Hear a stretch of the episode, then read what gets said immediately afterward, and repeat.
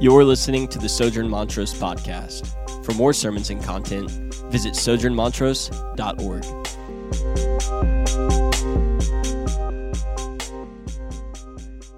to open uh, God's Word with you. And so, um, if you're a guest, I'll just reiterate the welcome that uh, Reed already gave you. We're glad that you're here. I'd highly encourage you to take any one of those steps uh, into community. We'd love to, to get to know you. And in particular, um, if you do fill out a Connect card, would love to be able to, uh, to place a face with a name. And so please uh, make yourselves known this morning. Um, with all that said, we, we've got a lot to do in, in sort of a short amount of time. And so uh, forgive me for sort of jumping straight to business. But um, Reed mentioned it already. Every year we do a series called Life Together, and it's a series that all of our Sojourn congregations do together at the same time. And, and what we're trying to do in these times ultimately is to uh, discuss or preach or, or think over um, some areas of God's Word uh, that we would want for our, our life together to be marked by. Um, and so this year in particular, we wanted to take a few weeks uh, and ground our life together in God's life together. As we've seen throughout this sermon series, God has uh, eternally existed in three persons Father, Son, and Spirit, all of whom dwell together um, in a relationship that is primarily characterized by love. And it's a love that ultimately is to mark our love for Him and to mark our love for one another as His people.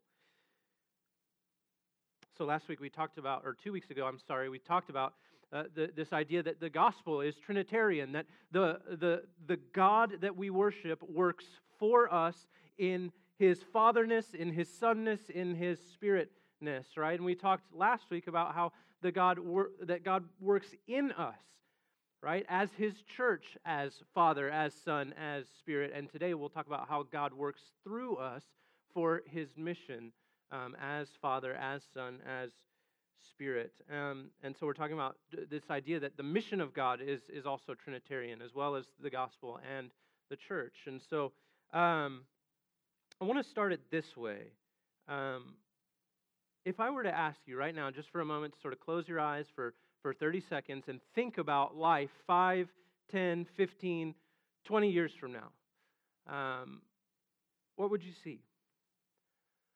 My, my guess, and this is purely a guess, but my guess is that when we look into our futures, even if it's just for, for a brief 15, 20 seconds, um, when we think about the future, we, we, we tend to see things that are good in them, right? Like, none of us are like, well, yeah, uh, 20 years, I'm thinking cancer.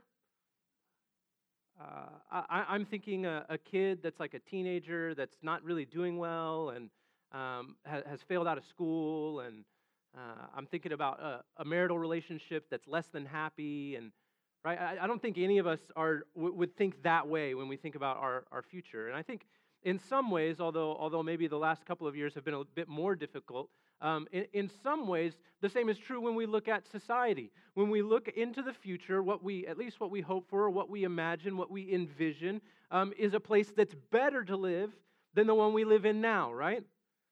We're thinking about improvements. We're thinking about ways that life could be better, not only for us, but for our, for our neighbors. We want to live in a society that's just and good and right and all of those things. And, and I think what's at the, the core of that, what's at the core of, of that, that line of thinking being so common among us, is that all of us long for something, and it's, it's really very simple. It's fleshed out both personally and societally. There's a micro way that it's fleshed out and a, and a macro as well. And that's that we long for human flourishing. We long to flourish. Right? We want to flourish individually, and we know also that in some ways, in order for us to flourish individually, there also must be common flourishing, right?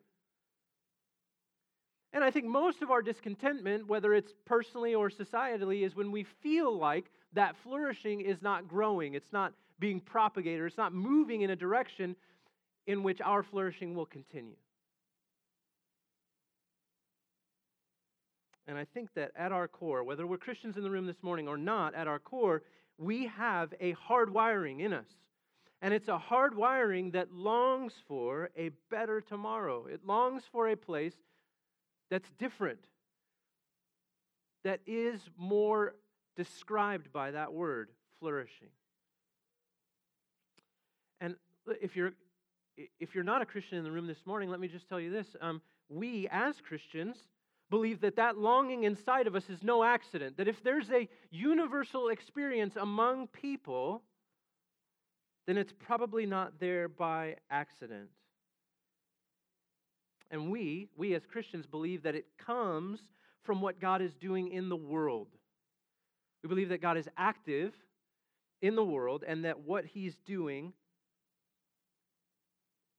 is satiating that longing in us as believers. And so I want to just ask three simple questions that we're going to try to answer in the short amount of time that we have together this morning. One is this What is God doing? Two, what, what therefore are we as Christians, we as the church of, of God, doing? And then how at Sojourn, specifically, right? So knowing that Sojourn, as Christians, we belong to a much larger body than this, comprised of people all around the world that speak all kinds of different languages and are all different kinds of hues, right? How are we specifically here at Sojourn engaging in what God is doing in the world through his people, the church? Second Corinthians uh, gives us a good picture into that this morning. And so let's go there. Second Corinthians uh, chapter 5. And I'm actually just going to jump right in at verse 18. Again, there's so much in this whole chapter that is wonderful and good, but we really uh, only have a short amount of time. So, verse 18 says this it says, All this is from God, who through Christ reconciled us to himself and gave us the ministry of reconciliation. That is, in Christ, God was reconciling the world to himself, not counting their trespasses against them, and entrusting to us the message of reconciliation. And so here we have, in short form, what God is doing in the world, do we not? What is God doing? Well, He's reconciling the world to Himself. What does that mean? What does it mean to reconcile? Well, to reconcile, very simply defined, is to restore a broken relationship. If we want to, if we want to read it straight out of the dictionary, it is the reestablishment of an interrupted or broken relationship. And so Paul says that God is reconciling, he's reestablishing a broken or interrupted relationship in the world. And what, what is that broken relationship? Well, it's, it's really fairly simple. There's, there's two ways that we feel like relationship has been disordered in the world today. Number one, obviously, there's a, there's a vertical relationship that needs to be restored, that was broken, right, between God and man. And that, of course, has implications, repercussions that reverberate throughout all of creation and influences ultimately brokenness in relationship among people all over the world. And so God is repairing this division. He's repairing this division ultimately that has been in the world since Genesis chapter 3, right? Most of us have read Genesis 1 and 2. Maybe even if we're not Christians in the room this morning, we're at least familiar with the story, right? That God, day by day, creates different aspects of creation. He looks at it all. He says, This is good. He says, It's not good, though, that the man's alone. So he creates woman. And there's this sort of blissful life, right, in the garden. And there's only one thing that God asks them not to do. He says, listen, don't, don't take and eat of that specific tree. And of course, like, uh, like any good human, uh, given the opportunity to disobey, um, took that opportunity. And in so doing, we know that it, it, was in that moment that the relationship between God and man became fractured, right? It tells us in Genesis 1 and 2 that day by day, like Adam would just walk with God in the garden, like that they would just have chats, you know? But when they made that decision to disobey, we find Adam doing what? He's cowering. God is walking in the garden. He's looking for his friend. He's looking for this relationship that he's been enjoying since he created it out of himself. And Adam is hiding. The relationship is no longer the same. He's hiding. He's ashamed.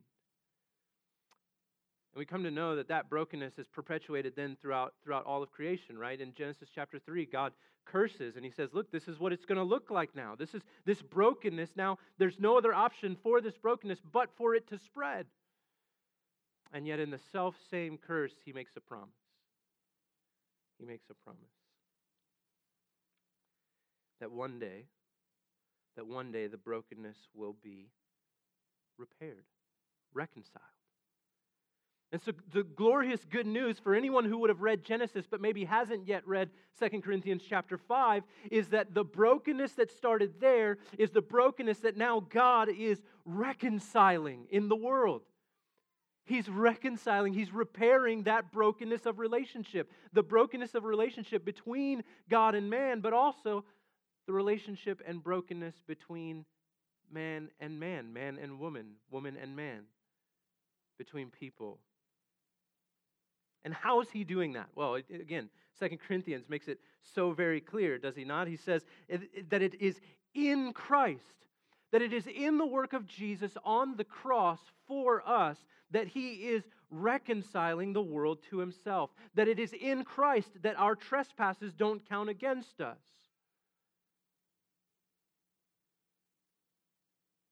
And that's been the, the glorious good news, really, the past three weeks, is it not? But how did he accomplish that? Well, if we keep reading uh, in verse 20, it says this We implore you on behalf of Christ, be reconciled to God. So, so what's Paul saying? He's saying, This is what God is doing in the world, and so we're imploring you, come be a part of what God is doing in the world. Be reconciled to him. Verse 21 For our sake, God made him to be sin who knew no sin. He made Jesus to be sin, even though Jesus knew no sin, so that in Jesus we might become the righteousness of God.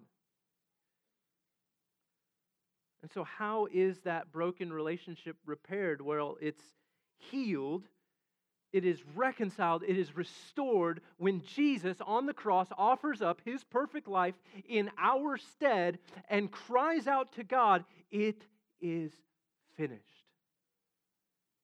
It's in that moment that reconciliation is accomplished. It is in that moment that that which was necessary to repair this chasm, this relational brokenness between God and man, and man and one another, was finished. The moment that the sinless Son of God became sin is the moment that reconciliation, that reparation burst forth into a broken world. That's how our relationship with God gets restored through Jesus' offering on our behalf, through the Father sending his Son to die in our place, having the death of the Son applied to us by the Spirit, so that we can become the righteousness of God. And what, what the Bible tells us is that when, when these things happen, when, when, we, when we, in response to the imploring of God's word, are reconciled to God, something happens in us, right? Like it's not just a, a, mental assent, it's not just something that happens up here, but something happens in us. That, that salvation, that reconciliation is essentially a, a full body, a full soul, a full mind, a full heart experience. Which is why Paul in verse 17 says this Therefore, if anyone is in Christ, he is a new creation. The old has passed away. Behold, the new has come. if anyone is in Christ, he is a new creation. Now, what's odd about this is in the Greek, there is no there is no he is a new creation. It just says if in Christ, new creation. In Christ, new creation. In Christ, new creation. And it's important. It's, be, it's important because when Paul uses the words old and the words new, he's drawing on some, some, some scriptural knowledge that the people listening to him would have had. He's drawing on some, some scriptural knowledge, in particular from the book of Isaiah. Isaiah is chapter 43, 65, and 66. And we don't have uh, time to go back and read those. I'd encourage you to do that. But the theme of those chapters is this that there's an old world that there's an old world that exists and that is broken by sin, that is, that is, that is filled with suffering and pain and difficulty. But again, the prophecy of Isaiah, the prophetic word of Isaiah is that, that there's a new one coming. That there's a new creation, that the old world is going away, and that God is bringing in new heavens, new earth, new reality, right? And so for Paul, for Paul, time is broken into this age and the age to come. He's understanding it in those terms that there's that there's an old creation and there's a new creation that's coming. And what Paul is saying is that right now, when we call upon Jesus, there's an element of new creation that is born in us. Like that, what the work that God is going to complete in making the world completely new, totally flourishing, has already begun in the life of the believer. If anyone is in Christ, new creation. New creation is breaking through into the world through the reconciliation of Jesus. That's what God is doing in the world. I love I love that for a couple of reasons. I think uh, uh we ha- let's just admit we have a tendency to think through things in individual lenses only. And that's not to say that the gospel doesn't have individual implications. It absolutely does. But often we read this verse. In fact, often I've taught this verse. That when it says the old is gone, the new has come, right? If, if you believe in Christ as an individual, your old life is gone, you have a new life. God is not angry over your past, you have a clean slate for everything, right? Full stop. And while I think that's true, and while I even think that it's true and present in this text, the problem is that that full stop is premature. It's somewhat premature because there's so much more than just that. The story of redemption, the story of reconciliation, what God is doing in the world is absolutely about the Lord reconciling us, but it doesn't stop there.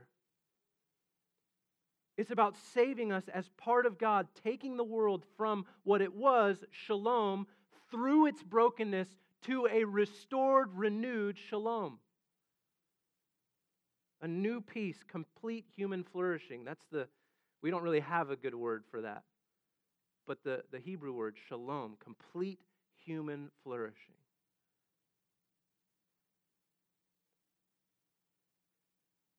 So, this is what this is what God is doing in the world. This is what God is doing in the world, in particular through Jesus. And so, what, what are we doing in response to that? Again, I, Second Corinthians makes it very clear that we've been given the ministry of reconciliation. Now, let's be clear about what that means, okay? Let's be very clear. That does not mean that we are the ones doing the reconciling. It is God who reconciles. It is God who, through Christ, is reconciling all of the world to himself. And yet, the way that he purposes to do that is through his people, right? It tells us that he has a ministry of reconciliation, that that's what he is doing in the world. But then he says to his people, Now I've given that ministry to you. The ministry of reconciliation is now yours. Not the work of reconciliation, but the ministering of it. And that's super important because we're going to talk in, in just a few moments, very briefly, about what this means for us practically. Like what do we what do we do as a church in light of God's reconciling work in the world that He's now given to us? It's important for us to remember that God's the one that does the work of reconciling because it means that we can walk into all of the responsibility that comes with being a minister of reconciliation, knowing ultimately that the responsibility for reconciliation actually happening belongs to God still. It's still His work. We just have the privilege of playing our part. But let's go back a little bit. And we didn't even read this verse this morning, but I think it's, it's important because it informs what we now do. Chapter 5, uh, verse 11. Paul says this Therefore, knowing the fear of the Lord, we persuade others. We persuade others, being part of this ministry of reconciliation, being part of seeing this good gospel news about a God who has loved us through Jesus and who has now sent his Spirit into the world to bring human flourishing to be in light of his law and kingdom and glory, right? That as part of all of that, we persuade others. Persuade them of what? Well, persuade them that the way of Jesus is the good, the beautiful life, and that through him there is healing to be had, both between God and man and between one another. Therefore, knowing the fear of the Lord, we persuade others. There's a lot of things I could say about what persuasion should and shouldn't look like, but if you've been here for a while, let me just say it this way. Um, we've been in 1 Corinthians. You know that we did 1 Corinthians 13, and it was very clear that we might, we might know all of the right things, right? We might have all of the right knowledge. We might be able to speak very eloquently, and yet, if there is no love, then it's not persuasive. And so, quite simply, persuasion is not to have extended arguments on Facebook or whatever social media you find yourself on. Live journal. The people that laughed, I know you're as old as I am, so that's good. Uh, right?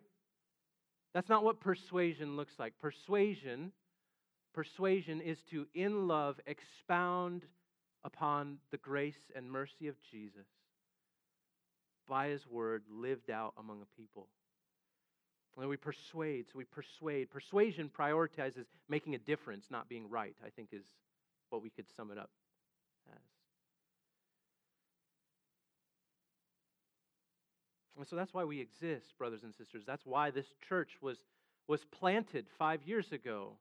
It was planted five years ago in the hopes that as God reconciles us to himself and to one another, that we would be persuasive to the neighborhood around us. That's why our parishes exist, right? We share a meal together, even though sometimes we might be coming in saying, you know what, I don't really like that person very much today, in hopes that it would be persuasive, in hopes that as the gospel changes us so that we love God more and so that we love one another more, that that might be persuasive to those around us.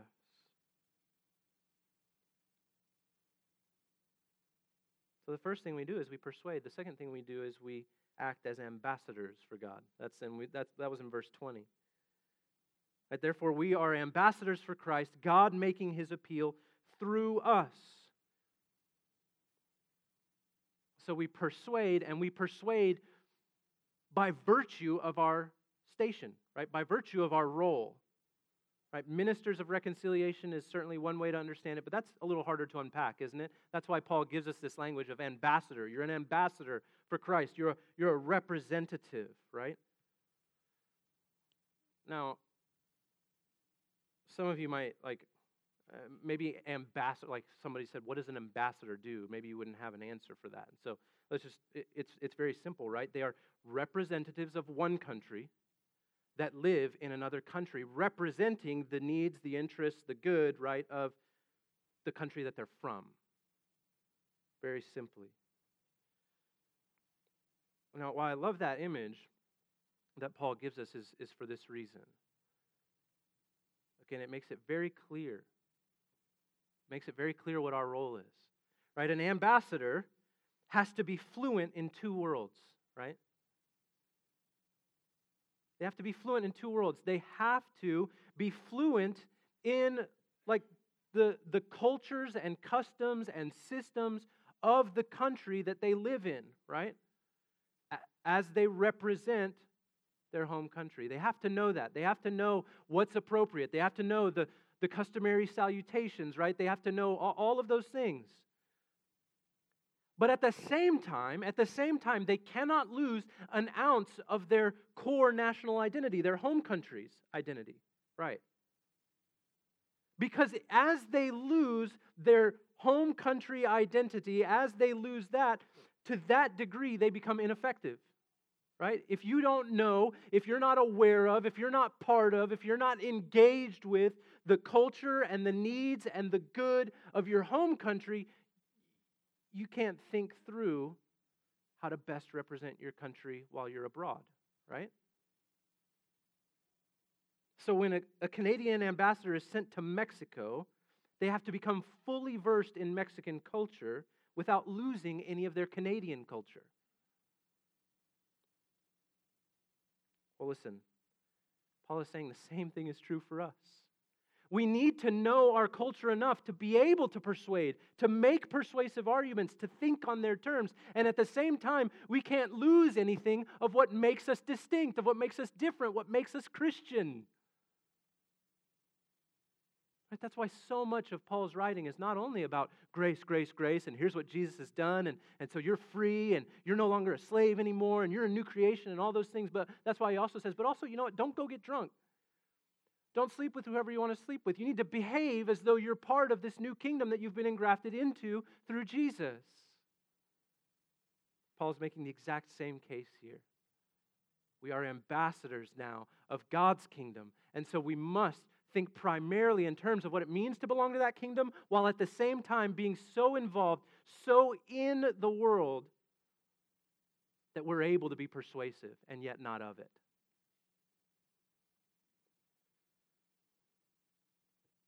God is making his appeal through us. And so we must be fully attached to his word and fully attached to his world.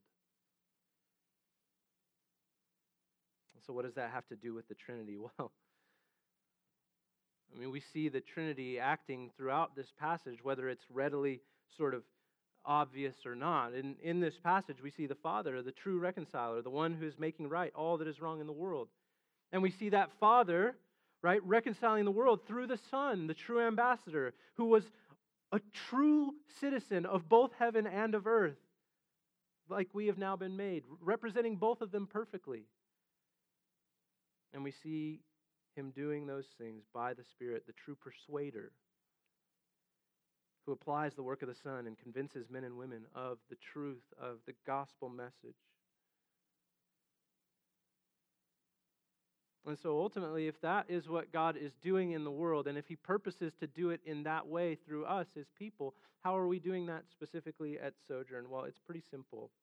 We've been saying this from day one. We want to make disciples, we want to multiply neighborhood parishes, and we want to plant churches.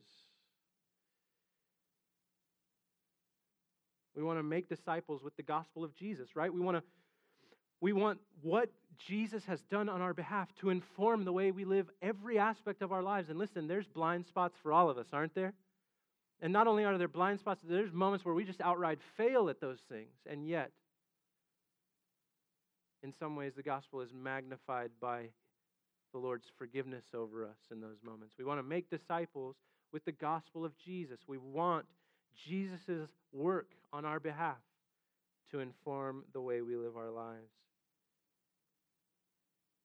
And we really believe that as we do that, and as we do that in particular together, like that that's not an, an isolated journey. That's not something we get in our prayer closet and do by ourselves, but that's something that we do together. In fact, it is so integral that we have one another to do it that if we don't have one another, we likely aren't going to be the kinds of disciples that we could be if we had one another.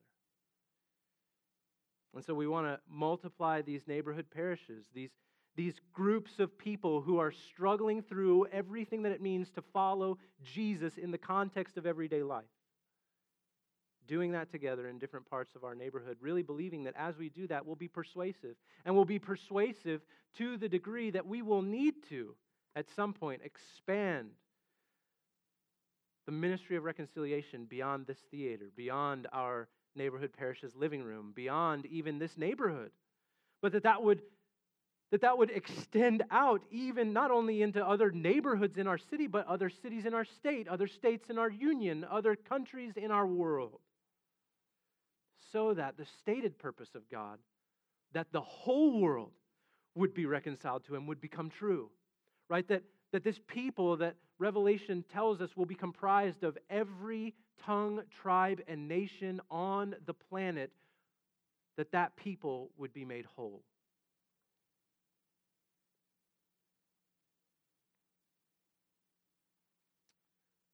And so it's very simple. The same thing, you know, we started off that first Sunday saying, this is all about Jesus. This is all about God's work in the world through his son Jesus. And we're, we're only going to accomplish anything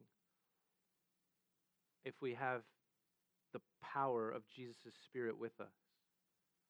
And so, listen, anything that we've experienced to this point that is good and right and just and could be considered, quote unquote, flourishing is because we've invited. We've invited God to do what He is already doing in the world, in us, and now we're asking Him to do it through us. That's the mission. That is what God has called us to do together. And so it's my hope and my prayer that the next five years, much like the last five years, and however many more the Lord might have for us, would be characterized by us being a people who willingly, sacrificially, because we have benefited from the reconciling work of Jesus, would persuade others as his ambassadors. That we would seek evermore to root ourselves in the new creation, God's Word, so that we can effectively persuade and represent him in this creation.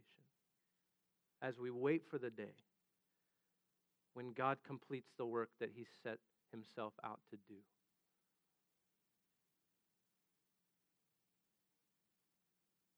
my hope and my prayer is that we will continue doing whatever it takes to see that be who we are as we engage in the mission of God for the sake of our world.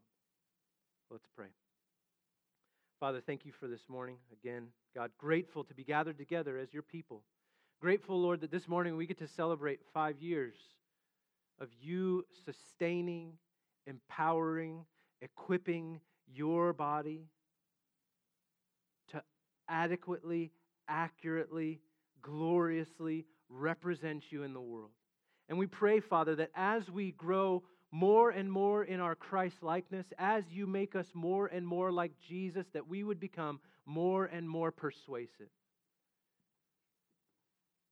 That as we love you and as we love one another, we would become all the more compelling to the world around us.